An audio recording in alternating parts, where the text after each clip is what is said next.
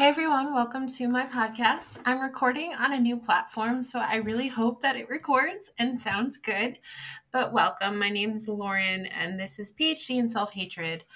I have not recorded an episode in a hot minute, and today I need someone to talk to. So what better person to talk to than myself? I've been going through so much lately, and I have done a lot of sitting with myself, reflecting on my thoughts, and just processing. And I'm really struggling lately because my life is so up in the air. And lately I've been feeling like a shell of myself, if I'm being quite honest. You know, I moved to Europe in November, and I had this vision in my mind of what my life would look like. I thought that the time I spent in Spain, because I love Spain so much, would be the best time of my life. I kind of romanticized it, as I tend to do, and envisioned it being this fun, simple getaway. And to be honest, it's been the furthest thing from a relaxing vacation. It has probably been some of the most emotionally challenging and difficult months of my entire life. I realize that I have a tendency to want to escape from things, to run away. And the truth of the matter is that no matter where I go in the world, all of my problems follow me. And there's that saying that wherever you go, there you are. And when I'm in Spain, I'm dreaming of being in Italy. And then when I'm in Italy, I'm dreaming of being in Albania. And then when I'm in Albania, I'm dreaming of being in America. And I want to be in all of these different places. And simultaneously, I don't want to be anywhere at all. And it's a really challenging place to be. And in this episode, I want to talk about grieving and goodbyes, because I have been feeling a lot of grief lately. And so there's a few things going on, and I wanted to announce first and foremost that I will be going back home to New York in 2 weeks, less than 2 weeks. Something else I realized about myself is that I am very impulsive, which I knew, but I tend to react impulsively, and something I want to work on. And maybe if you are also an impulsive person, we can try working on this together, is to not act on impulse. And it's easier said than done, but damn, I don't know about you. I make all these really big, rash decisions, typically based on short-term feeling. And I had an ex that used to, whenever he would get mad, he'd break up with me. And I used to always tell him, do not make long-term decisions based on short-term emotions. And it's about time I take my own advice, because I tend to make big decisions in short time periods based on my mood. And I am a Cancer, and any water sign can attest to my mood shifts rapidly and frequently, and it's not a good idea. And I'm going to challenge you, and I'm challenging myself, to just sit and be with a decision. If you have something come to your mind, creative inspiration, whatever, a thought, an idea, that's wonderful, that's beautiful. But maybe give it time to marinate, let it sink in, and give yourself a few days, a few weeks, a few months to let it process. To not just be a decision that you make based on your mind, but also a full body decision. And maybe not even just a decision that you make based on what you're feeling, but also a little bit of logic can go a long way. I'm a very intuitive person. I tend to not be analytical whatsoever. And that's when I want to challenge myself to be maybe 5 to 10% more rational about things. But it's all part of the process, where different things come up at different time periods in our life, and they allow us to learn things about ourselves, to grow. And the last 4 months have been insanely hard. I'm also working on trusting that this is the universe pushing me to develop. And it's been great for character development, but I've been so activated, particularly the last couple of weeks. Now, I moved from Barcelona to Madrid in February. I did this because I really don't like Barcelona so much, I'll be honest with you. I think it's a wonderful place to visit as a tourist, and there's a lot to appreciate about it, and it's beautiful, but for me, it's not aligned, it's not a good fit, and I had to get out of there. Also, I didn't anticipate how much money I was going to be spending, and Barcelona is really expensive to live. And so I got an opportunity to move to Madrid and stay with the family for free food and free accommodation. And Madrid is one of my favorite cities in Spain. And I came here and I left my friends. I left this guy that I really liked, and we'll get into that shortly. And I left the familiarity of Barcelona, where I was taking Spanish lessons every day, and I had just a lot of social interaction. And there were many downsides to Barcelona, for sure, but there were many positives that I can see now in the grand scheme of things. But when we're in the midst of it, we tend to only see the negatives. And so I get here to Madrid, and the first week I got here, I was feeling so blessed and so happy because last February I was in Madrid and I fell in love with the city, and I said, it's my biggest dream to live here in 1 year. And then I was looking out of my window and I realized I manifested moving to Madrid like I had envisioned for myself last year. And it was the best feeling in the world. And I did manifest that, even though the circumstances worked out differently than I had envisioned. I made that happen. And so I just felt so expanded and so thankful. And then things kind of took a turn when I realized I don't have as much freedom as I did in Barcelona. I'm not feeling liberated. I have no time for myself. I'm feeling smothered based on the family that I'm living with. And I missed my friends. There was so many perks to being here.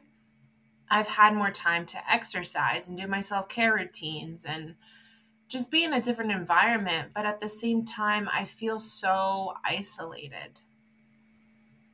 And I started appreciating Barcelona a tiny bit more. And sometimes it just takes life shifting things for us to obtain a new perspective, right? And I've been dealing with a lot of health issues. So I want to make an entire episode based on interstitial cystitis and the autoimmune condition that I have, but I had gotten surgery in October. My body had a terrible reaction to the medication I was put on and had chronic inflammation, and I developed an autoimmune disease. And I, somewhere along the way, got extreme adrenal fatigue. And so in the last 6 weeks, I've gained 15 pounds.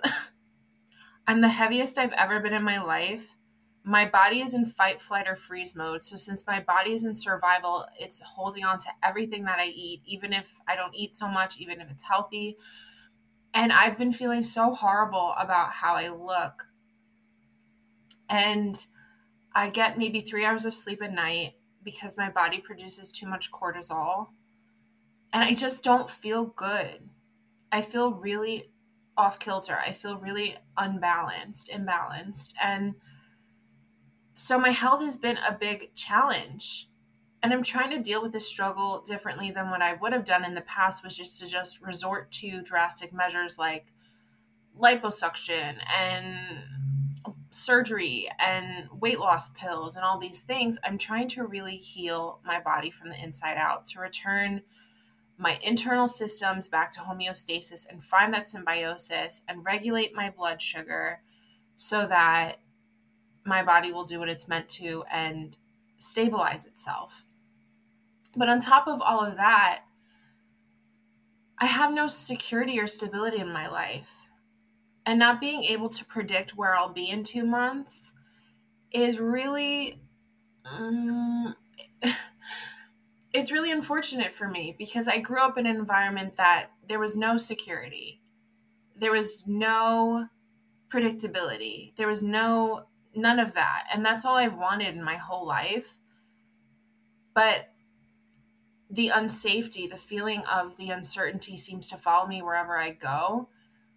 And it's very overwhelming. So I've been feeling physically overwhelmed, emotionally exhausted, drained, just have kind of reached my limit of burnout and my capability to deal with all these moving parts. And that's why I made the decision, I need to go home. As much as I love Spain, I know myself really well, and I know that what I need right now is some sort of comfortability, some sort of familiarity, some sort of predictability, something to look forward to, and having the support of my family. And hopefully that will release a little bit of the financial stress and the money burdens that I've been dealing with. And I'm praying that I can go home for a month or however long, reset, recharge, rebalance, and return to Europe feeling more like myself. And I don't know what that's going to look like, or when, or how, or why. But this is what I need in the meantime, and I have to give it to myself. And so that's why I'm returning home and saying goodbye to Spain for now, and allowing myself to grieve my plan, the way that I thought things would be, and accepting this other alternative path that I had not predicted. And it's funny, we have this idea of our dreams or our goals or where we hope we'll be, and oftentimes life has a different plan for us. So we need to be flexible and move with it instead of against the grain and just fighting and struggling and making things harder for ourselves. And releasing that false sense of control, but at the same time doing what's in our control. And there's a fine line, there's a dance that we have to play with, that to surrender, but realize that we're not powerless, and trust that things will unfold in the right way at the right time. And so that brings me to my romantic life, my love life, always a hot topic of conversation for these podcasts, always what inspires my thoughts. So I'm feeling heartbroken right now, and it hurts to even talk about it, because I had this feeling that I was going to meet someone really special when I came to Spain. I didn't know who or how or what it would look like, but I really thought that I would meet my person this year. And I got off to a really bad start because I hadn't dated in 6 months. I hadn't talked to anyone, slept with anyone, nothing. I was off all the apps. And then when I came to Spain, I mean, I'm going to be honest with you, the Spanish men are probably the hottest in the world. The Spanish girls, too. I think Spain, by far, has the best-looking people on earth. But I said, I want to put myself out there again and try. And so I did. And it was like one bad date after the next. And then I had met someone. His name was Adria or something like that. And I really liked him. But he turned out to kind of be a player and ghosted me. So that's okay. I've accepted being okay with being ghosted, because I realized that no one owes us anything, no explanation, anything. If they want to give it, that's really thoughtful and considerate, but they don't have to. And people need to do what's best for them, not what's best for you. And I live by that all day. Like, you do what's best for you. You take care of yourself. Don't worry about other people. You know, people live for themselves, not to make you happy. And that is perfectly acceptable. And so I had remained on the apps, but I really wasn't swiping. I had lost interest after that guy ghosted me because I liked him. And I thought, all right, maybe this is just a sign that I'm not ready yet. I'm not ready. But I still hadn't slept with anyone. I was really proud of my celibacy, going strong on 7 or 8 months that I was abstinent and feeling really empowered in that way. And then I started talking to someone and we connected so well emotionally. The emotional intimacy was probably the strongest that I'd had with anyone, maybe ever. Like, I just felt like this guy got me. And we got to know each other really well before we even met, which I typically don't do. I typically don't talk to people online before I meet them or give them my number.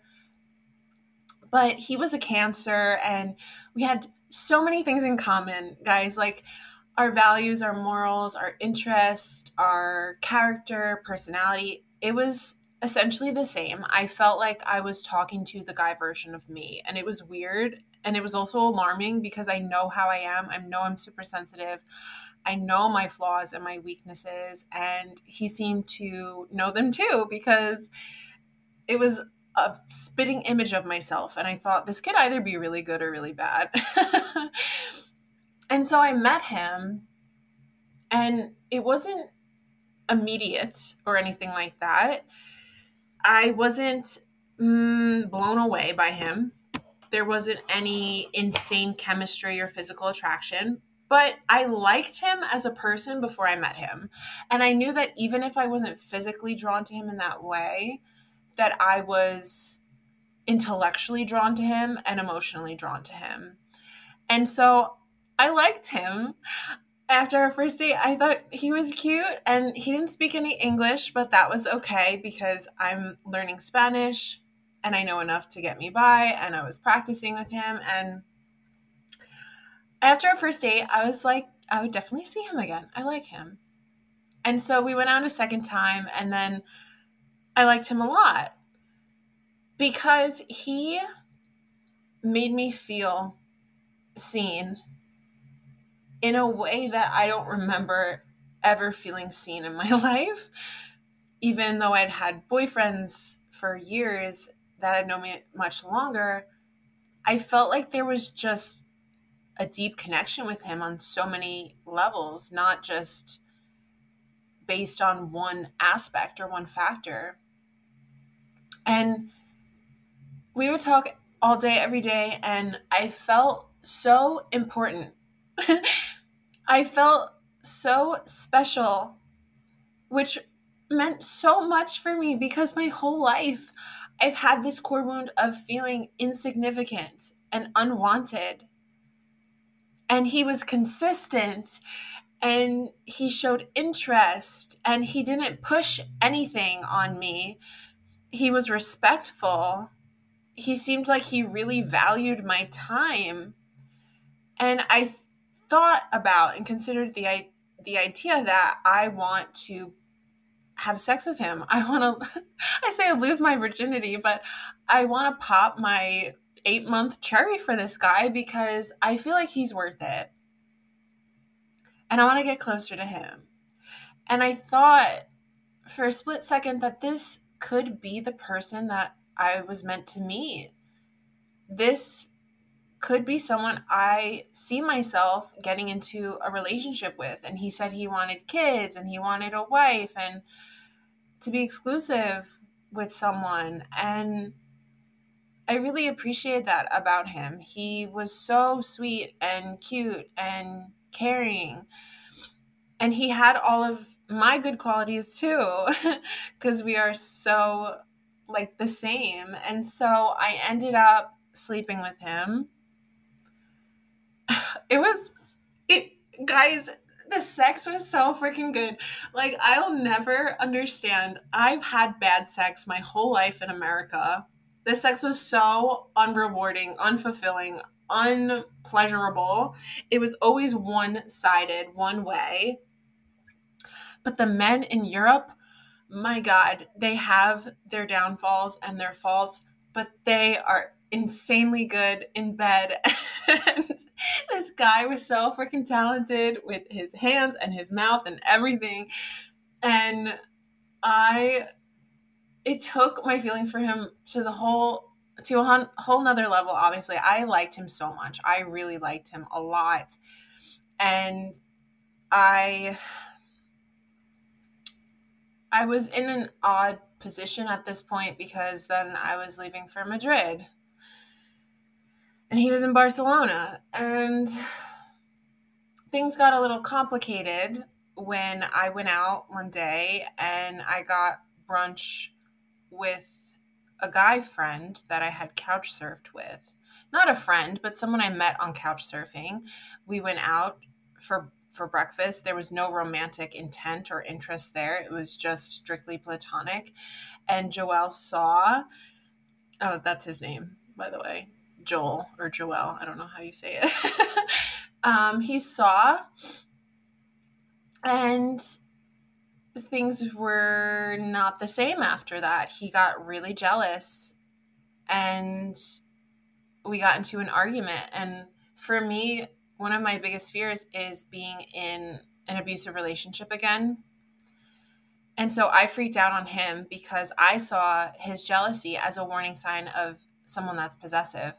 I saw his jealousy as a red flag of someone that is going to be controlling and abusive. And I basically told him off, and he didn't like the way I reacted. And so long story short, he basically ghosted me and refuses to talk to me.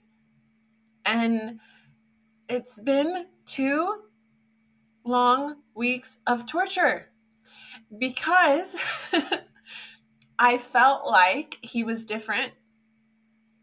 And now I feel so invisible, and it's triggering all of my past wounds of feeling unlovable and not good enough and forgotten and abandoned. And I realize my attachment style needs a lot of work. And he was just a magnet to my trauma because he shares very similar traumas. We have not the same background, but a lot of things in common in that way. Our wounding really reflects each other's wounding, reflects one another's wounding. And it's like when he was super into me, I was more avoidant.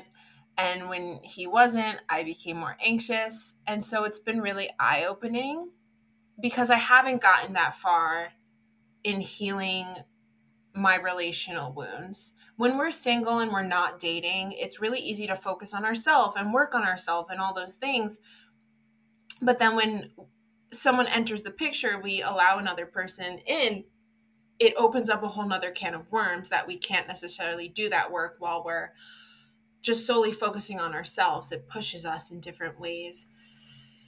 And I feel really disappointed, I'm not going to lie, because had I have known that only a week after we slept together that this huge fight would happen and it would end this way, I never would have slept with him. But part of me, I didn't know him well enough, but I felt really safe with him. And I think that's what hurts the most, because I haven't trusted or felt safe with a guy in years, really. I don't know that I ever felt safe with a man besides maybe one of my exes for a very short period of time. And so I'm really proud of myself for acknowledging the red flags and not ignoring that. But at the same time, I'm still human, and I feel really hurt and frustrated and defeated and sad and all these things. And it's so complicated because I knew he had red flags. Like, other things that seemed a little small. I don't want to say red flags, but just things that I want to be aware of, warning signs to possibly look out for, and just keep my blinders on. No, keep my antennas up or something like that, just to be aware of and not ignore, because I would always overlook these things in the past. And I'm really trying to break my patterns, my dynamics, my habits that have led me into dysfunction before. And so I want to encourage you to do the same. It's these little steps that we can take towards becoming our higher self, towards aligning with the person we want to become. But that's not to say it's going to feel good or be easy. And so as much as I want to cling on to this guy and what could have been and what should have been and what I would have said or could have said or didn't get a chance to say, instead of ruminating and being preoccupied on that, I just want to sit with my grief. And I just want to allow the pain to pass and to let people go that don't want to be kept. If someone doesn't want to stay in your life, you can't hold on to them. You can't force them to stay, as much as it sucks. And goodbyes are essential in life. It's a part of life. Think of how many goodbyes you've said in your life, not just to people, but to things, to where you used to live, to your school, to friends, to old versions of yourself, to clothes, to everything. If you held on to all of that stuff, you would not have anything that you have now, hardly. And there's beauty in both hello and goodbyes. And I know one typically feels better than the other sometimes, but if you think of it, every relationship you've ever been in with your exes, maybe they were toxic, or maybe it was an unequal relationship or just not satisfying or happy. Imagine you never got out of that relationship and how different your life would be. I was thinking about it with my ex, Nick, that I was with for 2 years, and I was so afraid to let him go because I thought he was the best that I could do, and I thought I'd never find love again. And after we broke up, after I broke up with him for the last time, my life flourished. I became a new person. I traveled the world. I did all these things that I never would have gotten the opportunity to do have I had not broken up with Nick. And so many other things in my life too. And I want you to reflect on that. I know it's really scary to release things, especially when we think that that's all there is. Or I can't say goodbye to this person because we're meant to be and they're my soulmate and all these things. But there's an analogy, there's a metaphor that when we chase things, they tend to run away from us. And when we accept them, we allow them to come to us. We allow ourselves to receive. And this is all part of life. It's all the seasons of life. It's necessary. But it's also necessary to grieve and to feel the hurt and the heartbreak and to not just chase after the next best thing. That's a huge issue with our generation, is we numb and escape and distract ourselves by replacing one person with the next, and we'll never heal in that way. Our wounds will just follow us into the next relationship, the next situation, the next scenario. Maybe it might look different, but the theme and the underlying, theme remains the same, remains unchanged. But I want you to celebrate your little wins where you do notice yourself improving. I mean, this guy, it didn't work out. And I've cried a lot about it, and I'm going to continue to cry until I don't need to cry anymore. But he's a lot closer to the person that I want. Maybe he's not the one, but he's a lot better than what I've had in the past. And as much as this was kind of like a test, it was also really expansive in showing me that I can find a guy that has the good qualities of someone that I want. But it's not all or nothing. It's not black and white. It's not, you don't need to put all your eggs in one basket is what I'm saying. And also reminding myself. So celebrate the small wins, how you did things differently this time than you did last time, how you set a boundary sooner, anything. And feel the grief. It will not kill you. But I know something that has helped me is asking myself, is this going to matter in a year? And ask yourself that question. Will this matter in a year? For me, the answer is no. And typically the answer is no. And that hopefully will bring you some ease and some relief that you've gotten through it in the past and you can and you will get through it again this time. So I want you to believe in yourself, have faith in the unseen, and trust that something better, something greater is coming.